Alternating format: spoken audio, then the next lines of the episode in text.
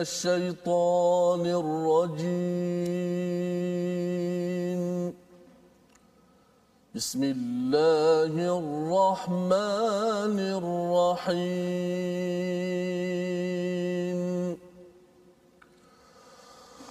قال إن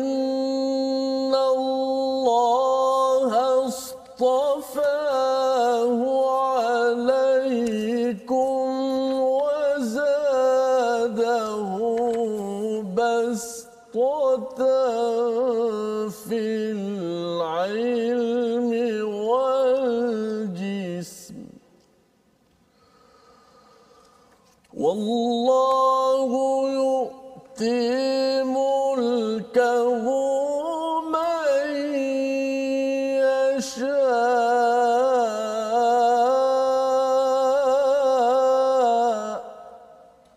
والله واسع عليم.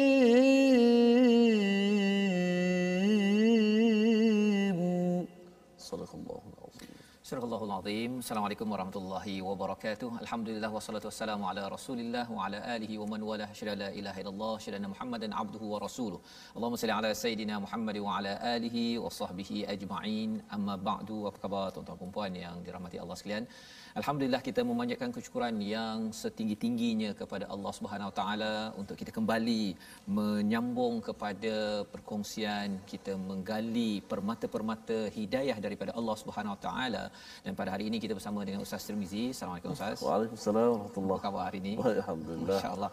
Kita dalam uh, setting baru ni Ustaz ya. Semangat baru meneruskan uh, perkongsian dan juga pembelajaran kita uh, pada bahagian uh, ini di hujung Ustaz ya. Di hmm. hujung juz yang kedua bagi tuan-tuan yang berada di rumah uh, kita sudah pun di penghujung dan kita ada satu lagi muka surat dan terus kita akan berganjak terus dalam juz yang ketiga di mana kalau kita melihat kepada juz pertama banyak bercakap tentang hubungan dengan al-Quran tentang hidayah tentang Bani Israel. Pada juz yang kedua ini juga masih ada kisah Bani Israel tetapi ada law ataupun uh, undang-undang yang diberikan ya kepada uh, umat Islam kepada orang-orang terdahulu.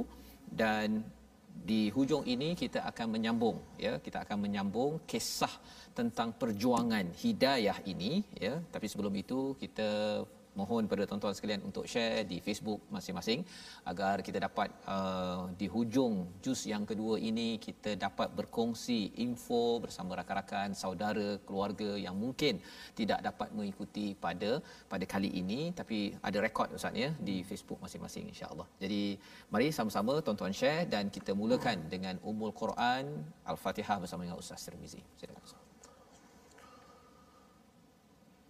أعوذ بالله من الشيطان الرجيم. بسم الله الرحمن الرحيم.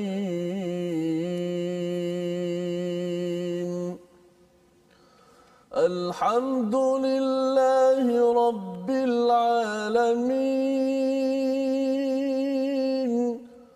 الرحمن الرحيم. مالك يوم الدين. إياك نعبد وإياك نستعين. اهدنا الصراط المستقيم. صراط الذين أنعمت عليهم غير المغضوب عليهم ولا الضالين.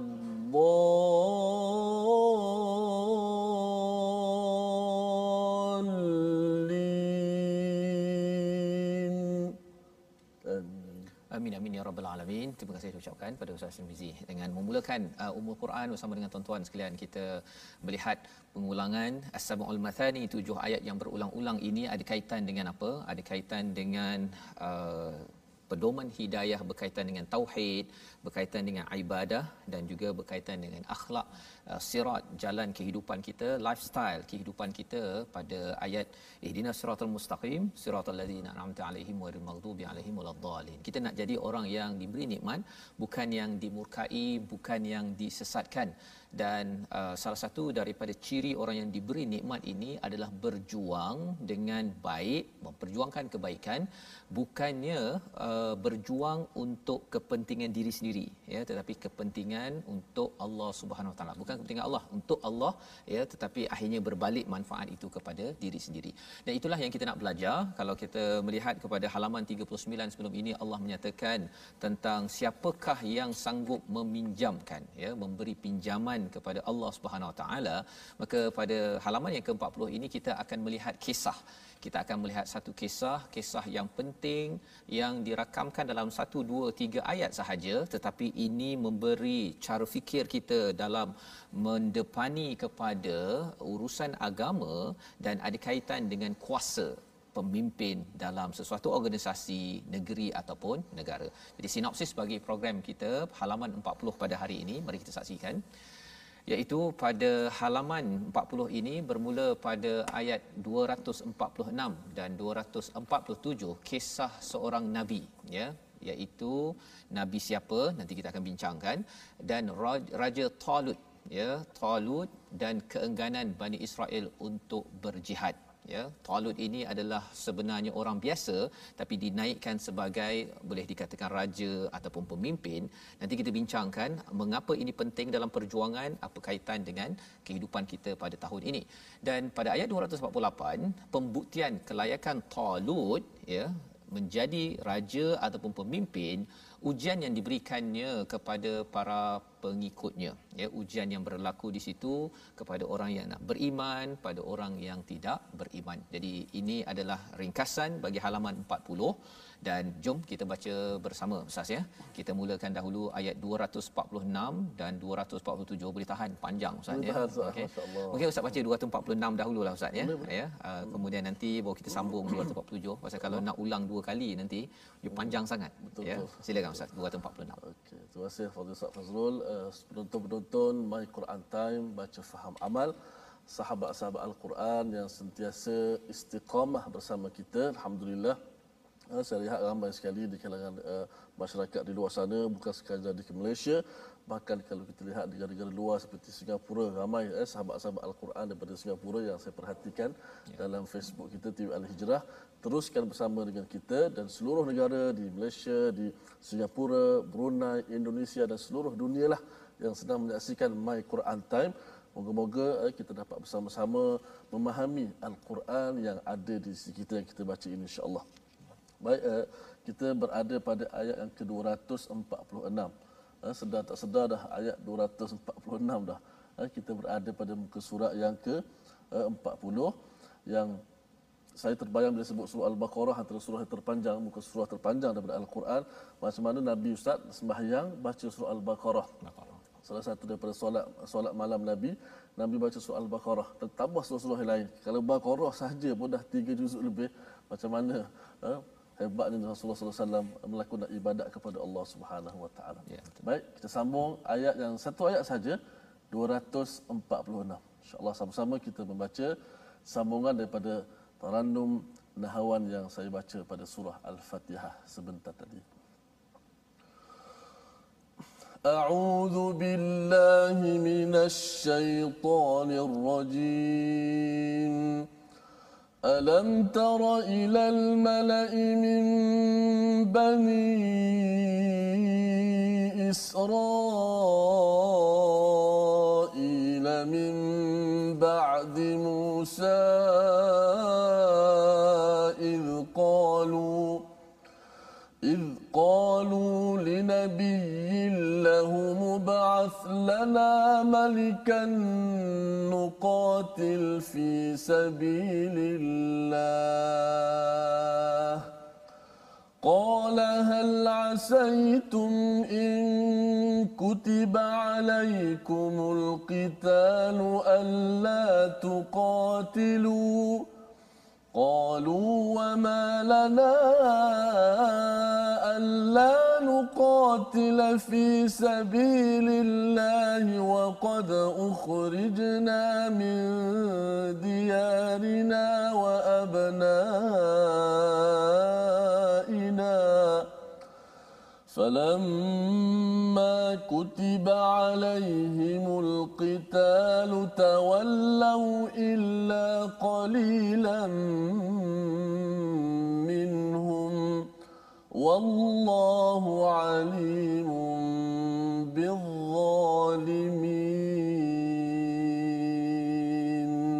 صدق الله العظيم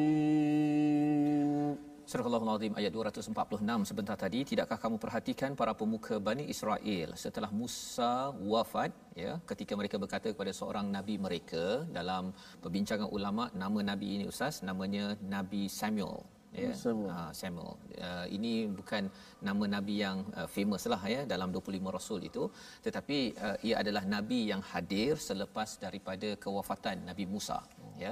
Dan kata pemuka ya istilahnya al malak ya al malak ini yang kita akan tengok nanti perkataannya ustaz ya salah satu perkataan yang kita nak belajar pada hari ini iaitu mereka ni pemimpin dia kata pada uh, Nabi Samuel ini uh, angkatlah seorang raja untuk kami yang secaya kami berperang di jalan Allah Subhanahu Wa taala ya dia sebenarnya dia uh, pemuka-pemuka ini ataupun uh, apa pemimpin ini dia masih lagi nak buat perangai dia. Ha ya Bani Israel ini Allah bawakan kisah ini ini adalah pemimpin mereka iaitu antara perangai mereka ialah angkatlah seorang raja untuk kami nescaya kami berperang di jalan Allah. Ni nabi ni. Nabi ni sebagai sumber kepimpinan ya dalam hal agama dalam hal dunia segala segenap perkara ya uh, tetapi bila mereka berjumpa dengan Nabi Samuel ini dia nak kalau boleh uh, tolong pilihkan kami uh, seorang pemimpin ataupun raja.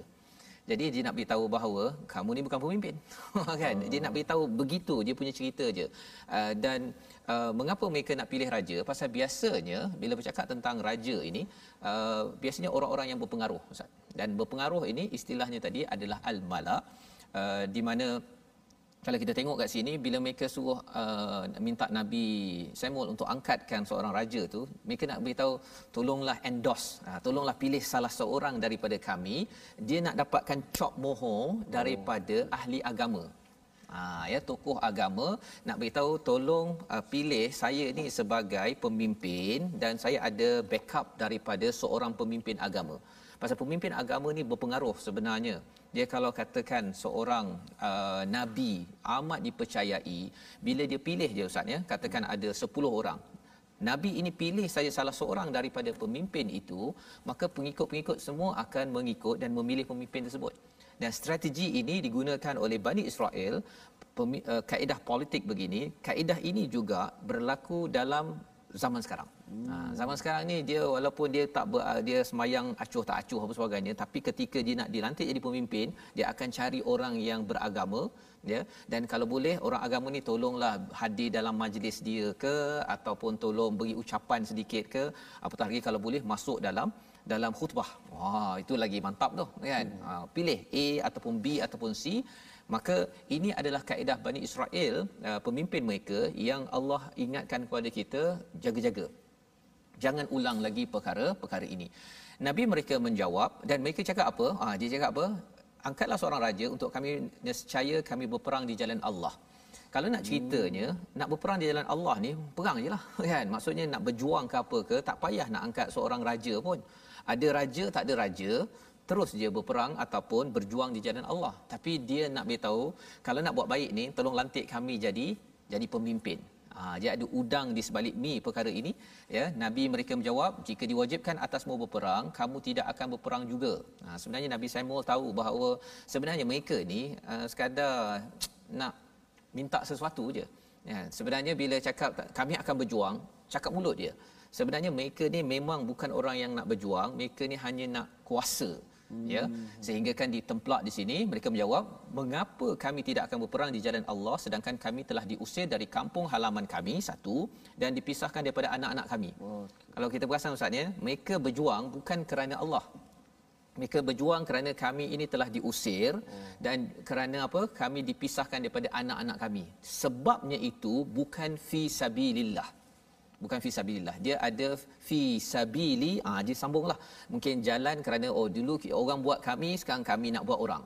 Dulu mereka pisahkan kami daripada anak kerana keluarga kami berjuang.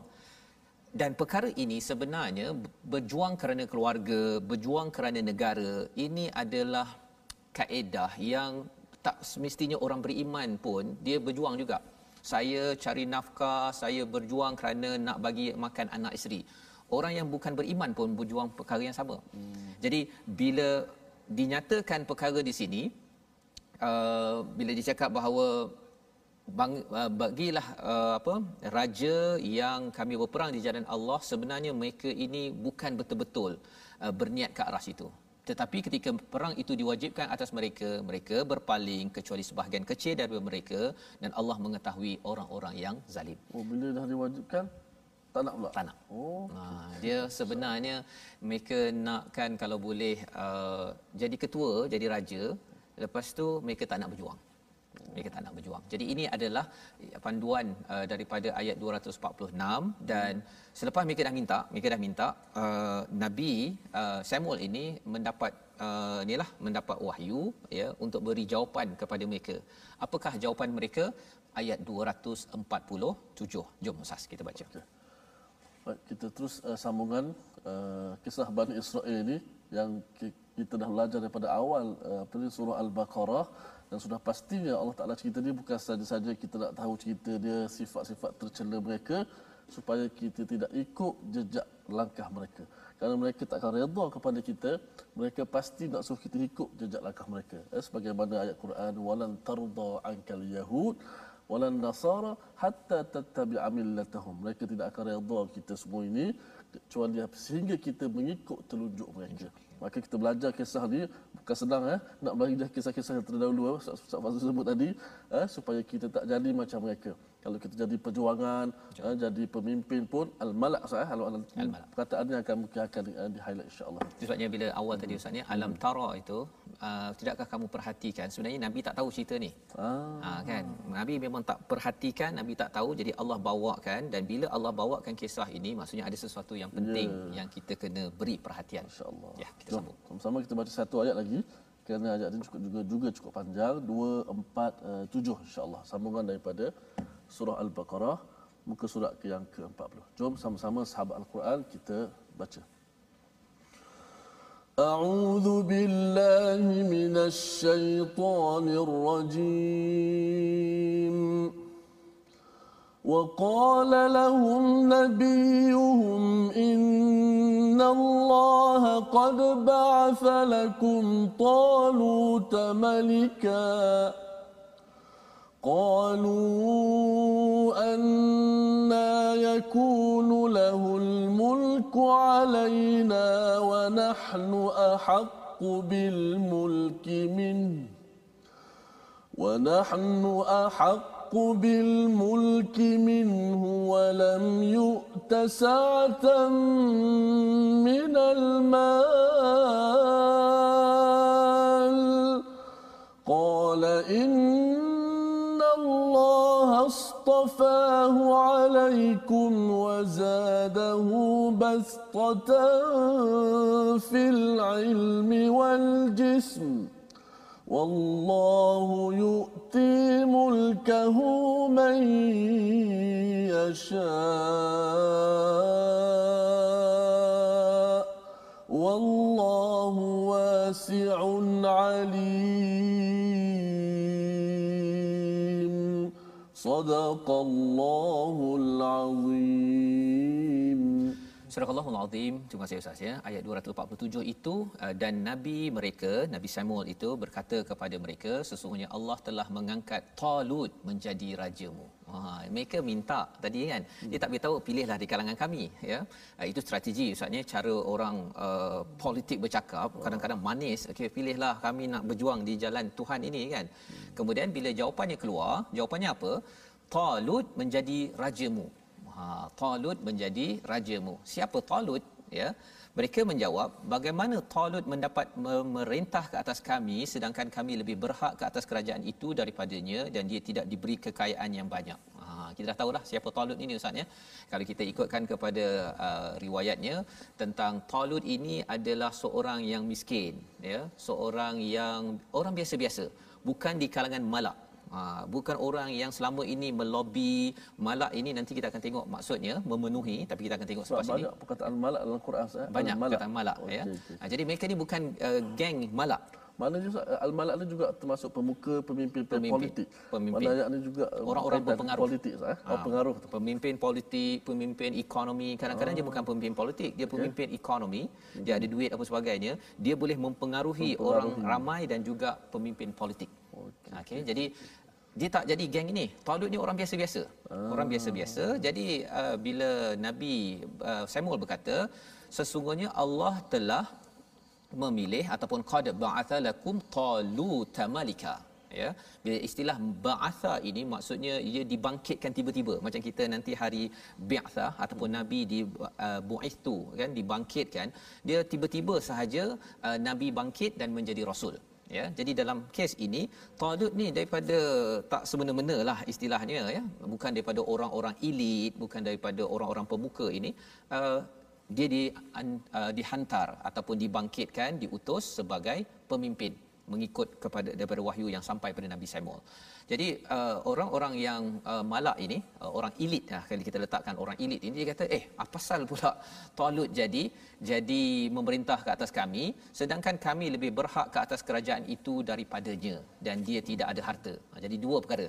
Satu mereka kata mereka yang lebih berhak, yang keduanya Talut ini miskin istilah yang digunakan di sini walam yu'ta sa'ata minal mal hmm. kan walam ya, uh, dia tak pernah hadir sa'ata uh, sa'atan ini maksudnya macam sekelumit uh, daripada harta betapa dalam perkataannya itu dia menghina kepada kepada Talut. Hmm. Jadi Nabi Nabi Samuel kata eh innallaha astafa ya perkataan yang kita dah belajar sebelum ini berkaitan dengan istafahu mustafa, mustafa. ada beza dengan ishtaba. Uh. Ishtaba ni pilih dengan sebab ya kan hmm. kerana dia ada karakter begini gini gini gini maka dia dipilih hmm. tetapi kalau mustafa istafahu ini maksudnya Allah pilih hmm. Allah punya hal.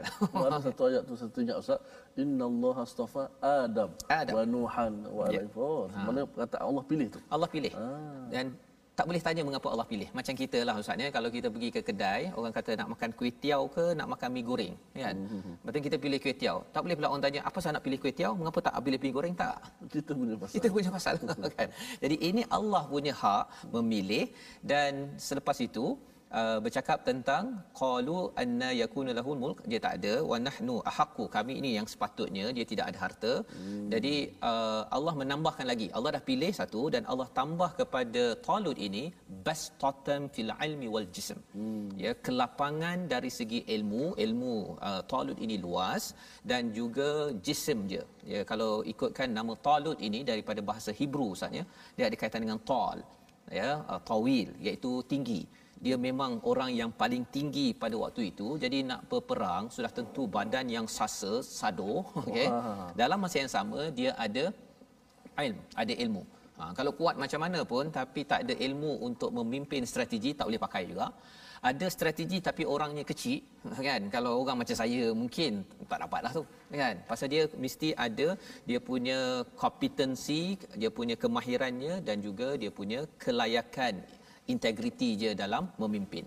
Maka daripada ayat ini Allah akhirkan sekali lagi penekanan kepada kepada pemuka Mekah, uh, pemuka Bani Israel ini wallahu yu'ti mulkahu may yasha. Hmm. Ya, Allah nak bagi kuasa ini uh, ikut Allah kan Allah tekankan perkara itu pasal apa pasal Allah Maha luas Allah Maha mengetahui siapa yang yang layak apa yang kita belajar daripada sini sudah tentu ada kaitan dengan cara memilih pemimpin bukannya kerana dia ni kumpulan elit ha, pasal dia pandai lobby okey dia jadi pemimpin. Bukan ya.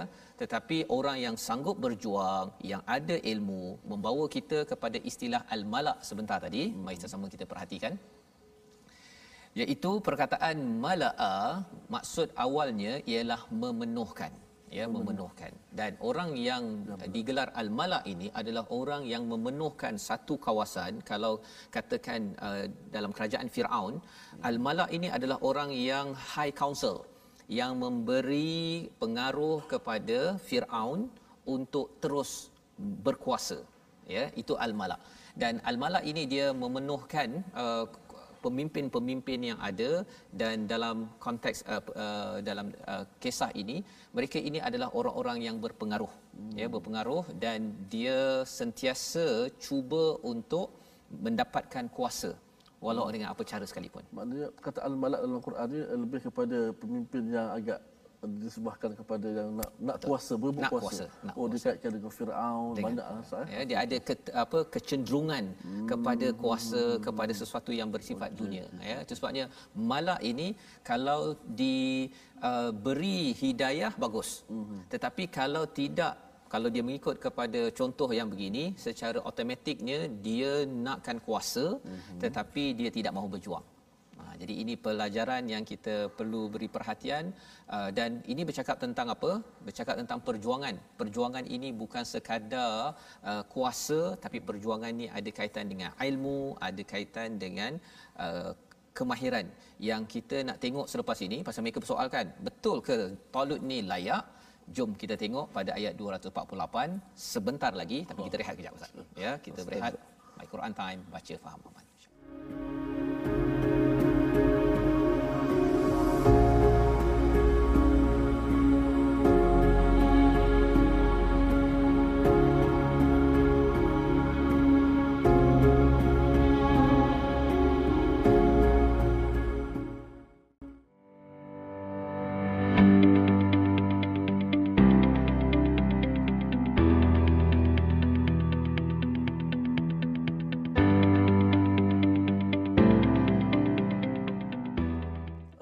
Alhamdulillah kita kembali dalam My Quran Time baca faham amal. Alhamdulillah kita dah belajar beberapa perkara penting dalam muka surat yang ke-40 hari ini.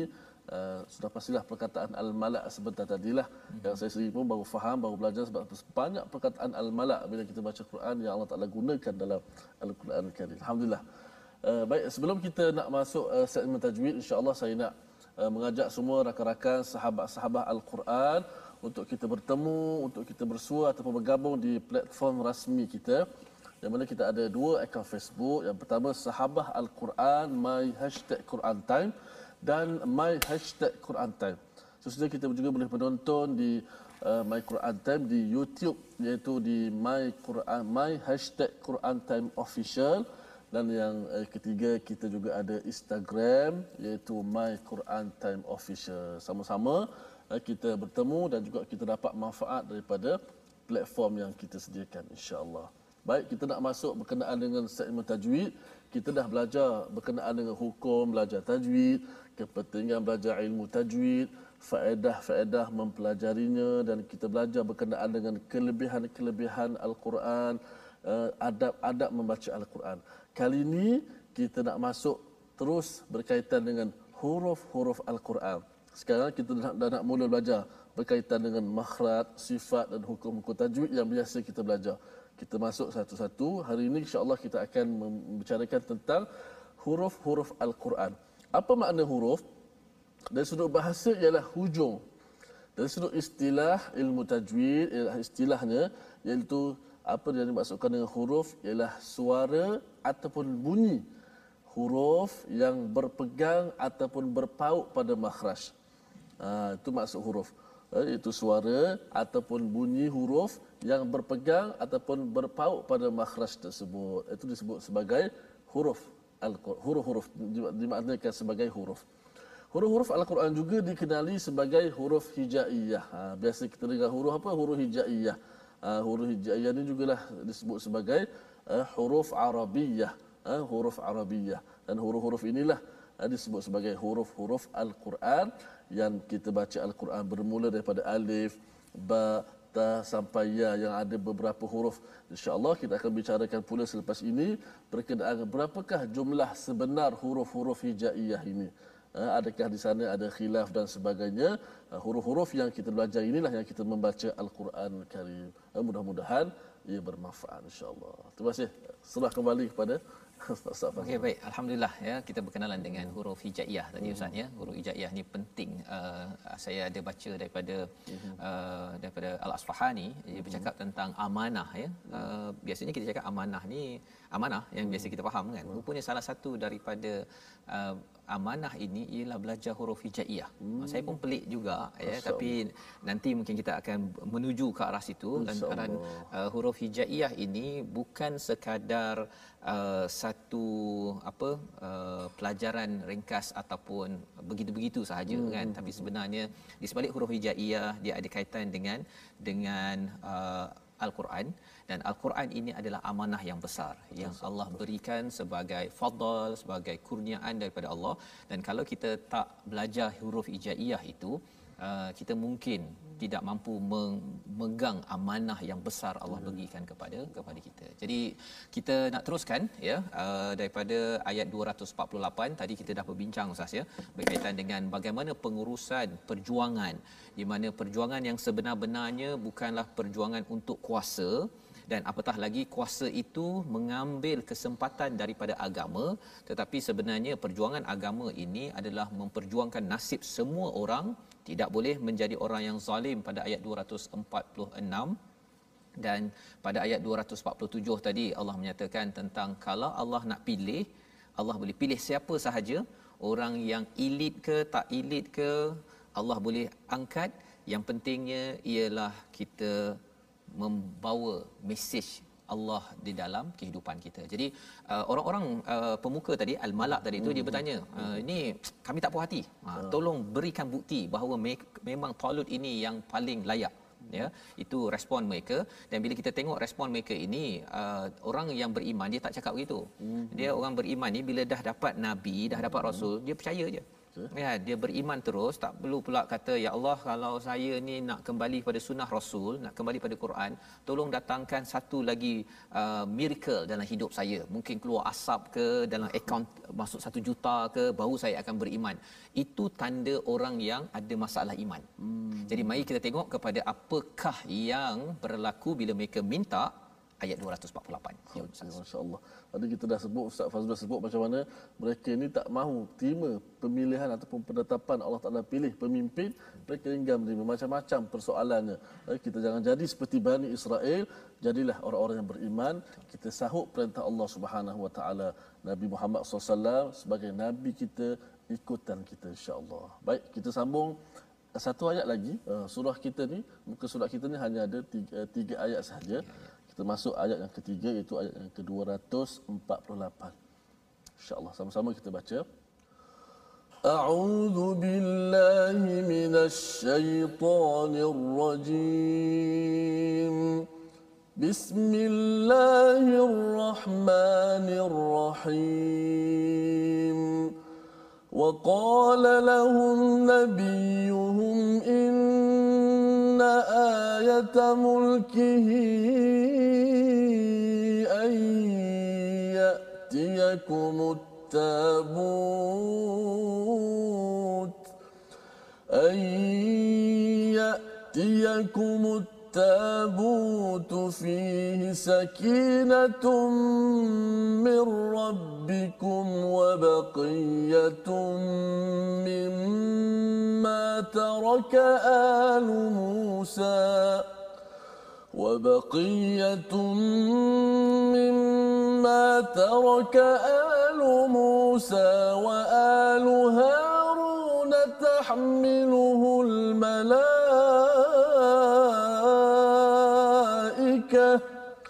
إن في ذلك لآية لكم إن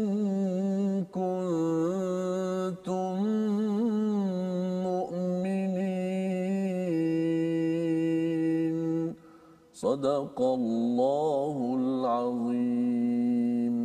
Surah Al-Azim ayat 248 dan nabi mereka berkata kepada mereka sesungguhnya tanda-tanda kerajaannya ialah datangnya tabut maksudnya tabut kepadamu yang di dalamnya terdapat ketenangan dari Tuhanmu dan sisa peninggalan keluarga Musa dan keluarga Harun yang dibawa oleh malaikat. Mhm. sesungguhnya pada yang demikian itu terdapat tanda kebesaran Allah bagimu jika kamu orang yang beriman. Jadi ini adalah sambungan ya masih lagi dalam kisah uh, Talut dan pada hal halaman 41 nanti esok insya-Allah kita akan berjumpa Jalut. Ya Jalut ya. Ha, itu uh, ketua musuh ketua musuh Talut sebagai pemimpin pada waktu itu. Jadi kalau tafsir Ibn Kathir mengatakan Talut ini adalah seorang pengangkut air ada pendapat Talut adalah seorang penyamak kulit. Hmm. ini tafsir Ibn Kathir ya pendapat-pendapat ulama. Jadi uh, yang pentingnya perlu kita faham bahawa Talut ini diberikan apa? Dia dipilih ya berdasarkan ayat 247 dan juga ditambahkan uh, ilmu dan juga uh, tubuh yang yang bastah iaitu yang diluaskan ataupun dilebihkan. Ada kelebihan yang tersendiri.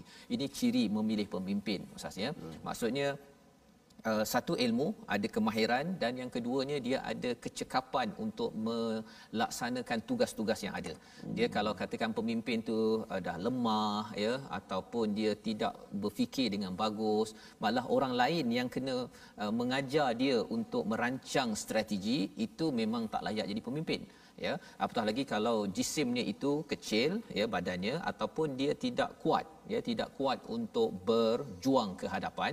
Seperti mana malak sebentar tadi mereka ini uh, mungkinlah kalau nak cakap strategi ada ya tetapi strategi pun tak berapa ada juga tadi. Disebabkan apa? Kerana keutamaan mereka adalah uh, keluarga dan uh, negeri negara mereka. Bukannya perjuangan kerana kerana Allah. Allah. Ha, bila tak berjuang kerana Allah ini uh, tak dapat bantuan daripada Allah yang wasi' yang alim ya. Allah yang maha luas ya maha mengetahui. Allah maha luas kuasanya. Jadi kalau kita berjuang pada jalan Allah Allah boleh saja beri kuasa kepada beri bantuan kepada pemimpin yang ada.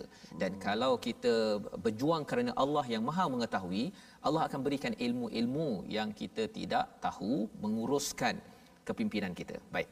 Jadi pada ayat 248 ini bila mereka nakkan bukti nak menguatkan lagi uh, Nabi Samuel menyatakan sesungguhnya tanda-tanda kerajaannya maksudnya ia dipilih oleh Allah dipilih oleh Tuhan datangnya tabut. Ha, tabut ini adalah peti ustaz ya. Lebih kurang beginilah. Ha, macam kotak ni tapi besar sikitlah ya. Dia katanya dua uh, dua dua ha, begitulah dua kali tiga besar juga ya.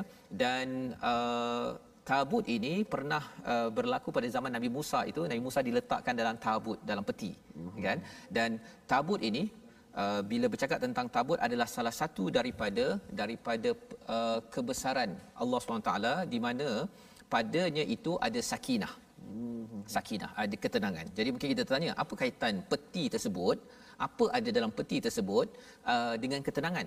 Uh, dia sebenarnya kalau kita zaman sekarang ustaz kita ada Kaabah kita ada apa lagi nah kita ada contohnya Masjidil Haram yeah. kalau kita pergi ke Masjid Nabawi itu kita tengok ke Raudah contohnya semua perkara-perkara tersebut adalah artifak ataupun oh. perkara-perkara fizikal mm-hmm. tapi dia bukan suci bukannya kalau Bani Israel itu dia bila dapat tabut uh, peti dia tu dia sampai nak menyembah Nah, kalau kita tengok dekat Kaabah tu, sepatutnya Kaabah itu untuk kita tawaf hmm. kan. Ya, dia adalah makhluk biasa je hmm. kan. Tetapi ada orang yang menangis-nangis sampai mesti kena sentuh Kaabah, dia sanggup bergaduh untuk pastikan dia apa? Uh, dia meraung-raung dekat Kaabah ke contohnya kan hmm. ataupun yang sanggup uh, tolak orang untuk pastikan Hajar Aswad dapat dicium hmm. ya uh, sebenarnya itu dah melampau maknanya Kaabah kalau tak ada pun kita tetap memandang ke arah itu dan sudut kiblat kan kiblat menyatukan ya. kiblat ya, sama dan hmm. juga kalau Hajar Aswad kita tak dapat nak cium pun Ustaz ya hmm. maksudnya kita lambai saja pun hmm. kan dengan kita kucup itu pun dah memadai ya uh, jadi ada sunnah yang tertentu dalam menghadapi mendepani kepada uh, masyair ataupun syiar-syiar ini ya dalam Bani Israel tabut ya. Apa ada dalam tabut tersebut? Ya dinyatakan di sini iaitu mirabbikum wa baqiyatum mimma taraka alu Musa wa alu Harun. Uh, ada tinggalan daripada keluarga Musa dan keluarga Harun. Apa yang dibahaskan oleh ulama dalamnya ada asa tongkat Nabi Musa ada apa lagi? Ada uh, mana wasalwa itu ya yang burung tu tak adalah tapi salwa yang apa dia punya uh, bijian itu ada dalam tabut tersebut. Uh, kemudian ada apa lagi? Taurat ada dalam tabut tersebut.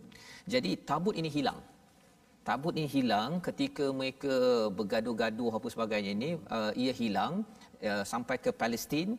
Dan kemudian bila sampai zaman Talut dia hadir kembali Ha, siapa yang bawakan kalau ikutkan pada riwayat bila dia sampai pada orang-orang yang musyrik uh, bila ada tabut tersebut ada halilintar, ada banjir. Jadi orang kata kalau kita pegang tabut ini dia apa?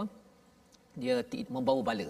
Hmm. Ha, jadi akhirnya mereka letak atas satu kereta lembu, ya, lembu lah ada lembu, tak ada orang yang uh, yang mengenderainya. Dia letak saja biar je lembu tu berjalan. Hmm. Tapi sebenarnya lembu ustaznya kalau dia jalan kadang-kadang dia pergi sepak aja ke, dia pergi ke hutan ke apa ke, sebenarnya bukan sekadar dia berjalan begitu sahaja, ada apa? tahmiluhul malaikah. Ya, dibawa oleh para malaikat kembali balik kepada rumah Talut. Hmm. Ha ya daripada rumah Talut. Pasal waktu itu kalau orang bawa uh, apa barang dagangan, mudah aja ada orang pun dia pergi sapu sekali isi dagangan. Ini tak ada orang, sepatutnya boleh habis je tabut tersebut tak selamat, tetapi kerana ia tahmiluhu al malaika sampai ke rumah Talut dan akhirnya Uh, mereka nampak kepada tabut tersebut bagi Bani Israel tabut ini seperti Hajar Aswad kita bayangkan Ustaz ya. Mm-hmm. Hajar Aswad kena curi macam mana? Insyaallah. Kan? Mesti orang Islam akan buat macam mana sekalipun mesti buat sesuatu. Yeah. ya? Ha, ataupun Kaabah kena curi. Hmm. ha, kan? Ataupun kena runtuhkan mesti kita akan buat sesuatu. Uh, bukan kita uh, men- menjadikan ia tuhan tetapi itu sebagai syiar, syiar. Sebagai syiar penting macam kalau ada bendera tu sesebuah negara hmm. kalau orang pijak sahaja pun yeah, betul kerajaan akan buat sesuatu lambang, kerana ia lambang besar sahaja. lambang besar ya. ya lambang tetapi dia bukan tuhan ya. dia sebagai lambang kedaulatan hmm. lambang kepada sesuatu kalau tabut ini lambang kepada kepada uh, agama Allah Subhanahu taala hmm. ya jadi di sini Allah hujungkan dengan inna fi dzalika laayatan lakum in kuntum mu'minin sesungguhnya pada yang demikian itu terdapat tanda kebesaran Allah bagimu jika kamu orang yang beriman ada hmm. situ in kuntum mu'minin ya perkataan uh, key yang perlu kita beri perhatian kata kunci pada ayat ini perkataan uh, fihi sakinah sebentar tadi ustaz. Mm-hmm. fihi sakinah ini sebenarnya ada dinyatakan pada surah uh, taubah ataupun dalam surah uh, ali imran. Mm-hmm. cerita pasal perang. Ha, cerita pasal perang. Syarat kemenangan perang di dalam uh, peristiwa badar ataupun dalam perang perang lain yang umat Islam menang salah satunya Allah bagi sakinah Hmm. Ha, beri sakinah. Jadi apa maksud sakinah kalau dalam uh, perang pada zaman Rasulullah tu ada yang sampai mereka tertidur. Tidur kan dalam keadaan tenang dan Betul. lepas itu mereka boleh berperang dengan dengan rasa yakin dengan bantuan Allah Subhanahu Allah Taala kurniakan ketenangan dalam ketenangan. diri. Bukan senang Ustaz sebab dalam keadaan perang ni mana orang boleh tidur. Mana Tapi Allah Taala berikan berehat boleh dapat ketenangan sakinah wallahu. Jadi bila ada perkataan itu di sini bila Allah bagi tabut fihi sakinah itu tandanya hmm. kalau perang ini dipimpin oleh Talut hmm. yang dapat tabut sebagai bukti bahawa dia pilihan Allah hmm. insya-Allah boleh menang. Oh. Kita tak masuk perang lagi ni. Kita baru intro.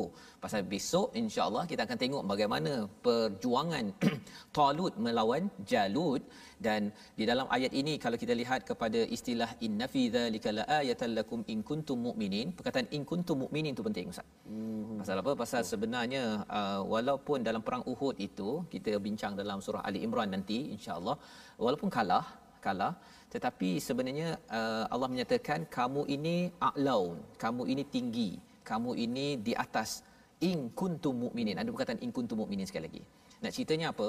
Nak ceritanya ialah bagi orang yang beriman dia tahu bahawa tabut ada kaitan dengan memilih ketua yang dipilih oleh Allah dan nanti akan menang Hmm. Ha, itu kalau orang beriman. Tapi kalau orang yang tak beriman macam pemuka uh, Bani Israel tadi itu, dia tak nak percaya, ya, dia rasakan bahawa kami lebih layak, kami ini boleh merancang strategi untuk menang tanpa bergantung kepada Allah Subhanahu taala. Uh, sebenarnya dah tak lama lah tu. Hmm. Ha, dan ini mesej kepada siapa? Mesej kepada kita semua yang memimpin.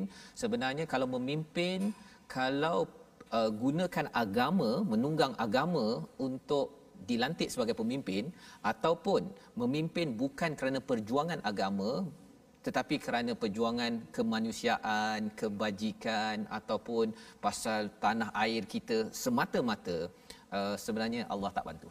Hmm. Urus sendiri, urus sendiri.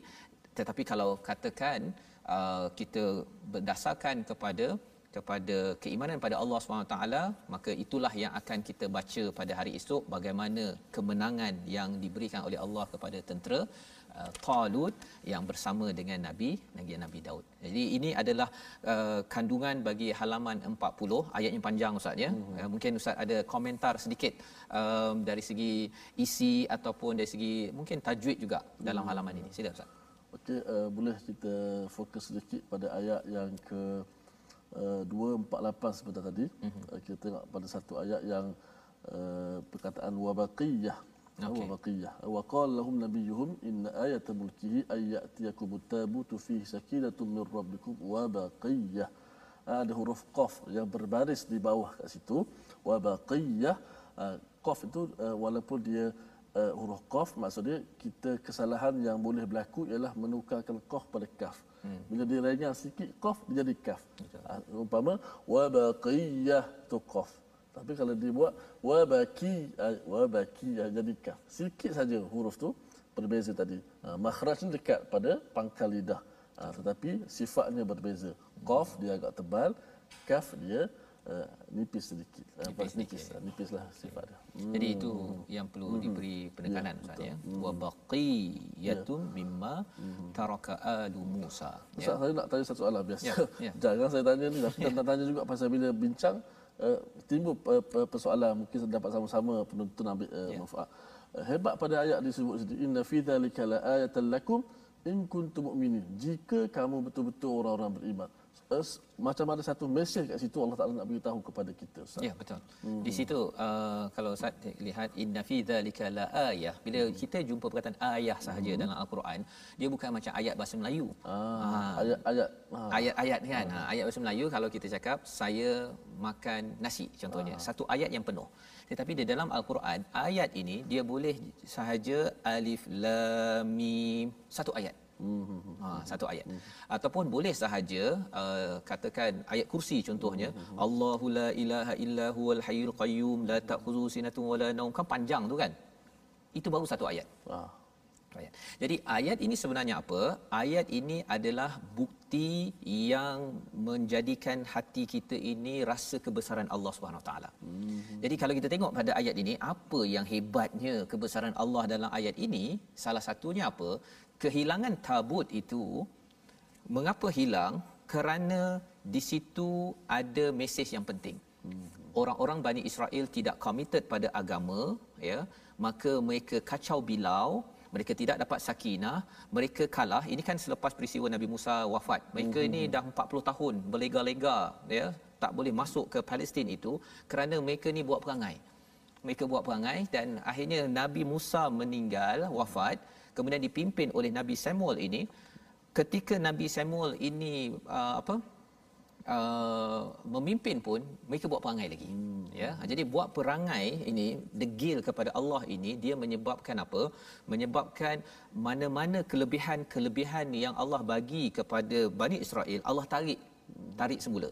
Tarik dan kemudian Allah akan kembalikan balik seperti mana Talut ini yang ada yang ada kelayakan untuk memimpin mesej untuk kita sebenarnya ialah uh, sekarang ustaz ya mm-hmm. masjid kita baru dapat sebahagian mm-hmm. kan Masjidil Haram walaupun tak hilang mm-hmm. tapi sebenarnya satu dunia kehilangan Masjidil Haram tak boleh pergi mm-hmm. haji dan juga umrah Allah tarik uh, sekejap kerana apa kerana ada sesuatu mesej yang Allah tengah sampaikan mm-hmm. iaitu apa kita kena kembali balik kepada perjuangan perjuangan berteraskan hidayah daripada ayat-ayat Allah. Hmm. Ha ya bila kita tengok balik eh boleh pula Allah kembalikan balik uh, tabut itu yang dah hilang.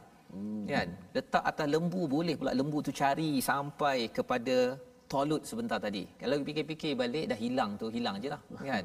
Tapi Allah boleh buat dan mesej kepada kita sebenarnya malaikat sudah bersedia untuk bekerja hmm. ikut perintah Allah untuk umat Islam dapat semua balik semula. Hmm. Tapi syaratnya adalah apa? In kuntum mu'minin. Hmm. Nah, iaitu jika kita beriman, kita tahu bahawa Allah boleh kembalikan balik dan Allah boleh beri kemenangan kepada umat Islam dan ini mesej penting yang kita doakan. Kita doakan kita ketika memimpin jangan guna menunggang agama ya. Kita memimpin untuk menaikkan agama itu adalah doa yang kita ingin sama-sama panjatkan tapi mari kita tengok resolusi akhir kita pada halaman 40 bagi ayat 246 apa yang boleh kita belajar? Utamakan Allah dalam urusan harian jangan dicampur adukkan jangan ditunggang hal agama terutama dalam urusan-urusan kepimpinan. Yang pertama. Yang kedua terima insan kerana kelayakannya di sisi Allah ya kerana ilmu kerana ke- kemahiran yang ada bukan kelayakan yang dilihat di sisi manusia. Yang kedua ya kerana harta kerana dia ada uh, pengaruh bukan perkara itu. Dan yang ketiga iman perlu diutamakan dalam menguruskan hidup.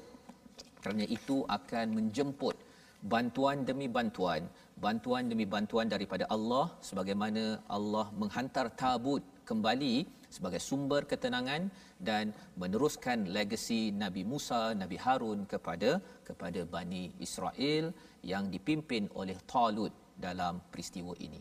Jadi Ustaz, mari sama-sama kita berdoa ke arah sini insya-Allah. Bismillahirrahmanirrahim. Alhamdulillahirabbil alamin. والصلاة والسلام على أشرف الأنبياء والمرسلين وعلى آله وصحبه أجمعين. اللهم اهدنا بهداية القرآن. اللهم اهدنا بهداية القرآن. ونجنا من النيران بكرامة القرآن وأكرمنا بكرامة القرآن يا رب العالمين Ya Allah ya Tuhan kami Engkau kurniakanlah kepada kami pemimpin-pemimpin yang bertakwa ya Allah. Ya Allah kurniakanlah kepada kami pemimpin-pemimpin yang, yang adil ya Allah. Ya Allah kurniakanlah kepada kami pemimpin-pemimpin yang mengutamakan perintahmu ya Allah. Ya Allah kurniakanlah kepada kami pemimpin-pemimpin yang mengangkat akan agamamu ya Allah. Ya Allah kurniakanlah kepada kami pemimpin-pemimpin yang amanah, yang jujur ya Allah. Yang kuat akan jiwanya ya Allah. Ya Allah, kurniakanlah kepada kami keamanan dalam negara kami, Ya Allah. Ya Allah, kurniakanlah kestabilan dalam arena politik dalam negara kami, Ya Allah. Min azwajina wa dhurriyyatina qurrata a'yun waj'alna lil muttaqina imama. Wahai Tuhan kami, berilah kepada kami isteri-isteri dan zuriat keturunan kami perkara-perkara yang menyukakan hati kami melihatnya dan jadikanlah kami imam ikutan bagi orang-orang yang bertakwa. Walhamdulillahi Rabbil Alamin. Amin amin ya rabbal alamin.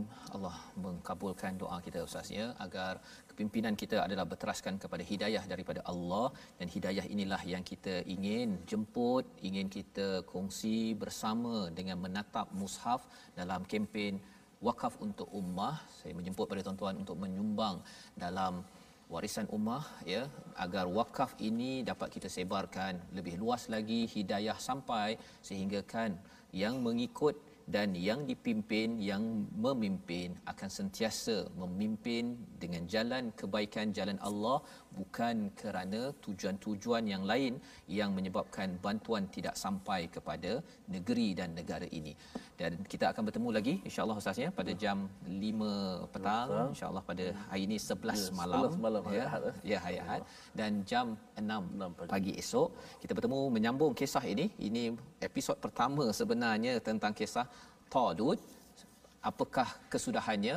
Kita sambung pada hari esok insyaallah program My Quran Time yang dibawakan oleh Mofas kita bersama lagi baca faham amal insyaallah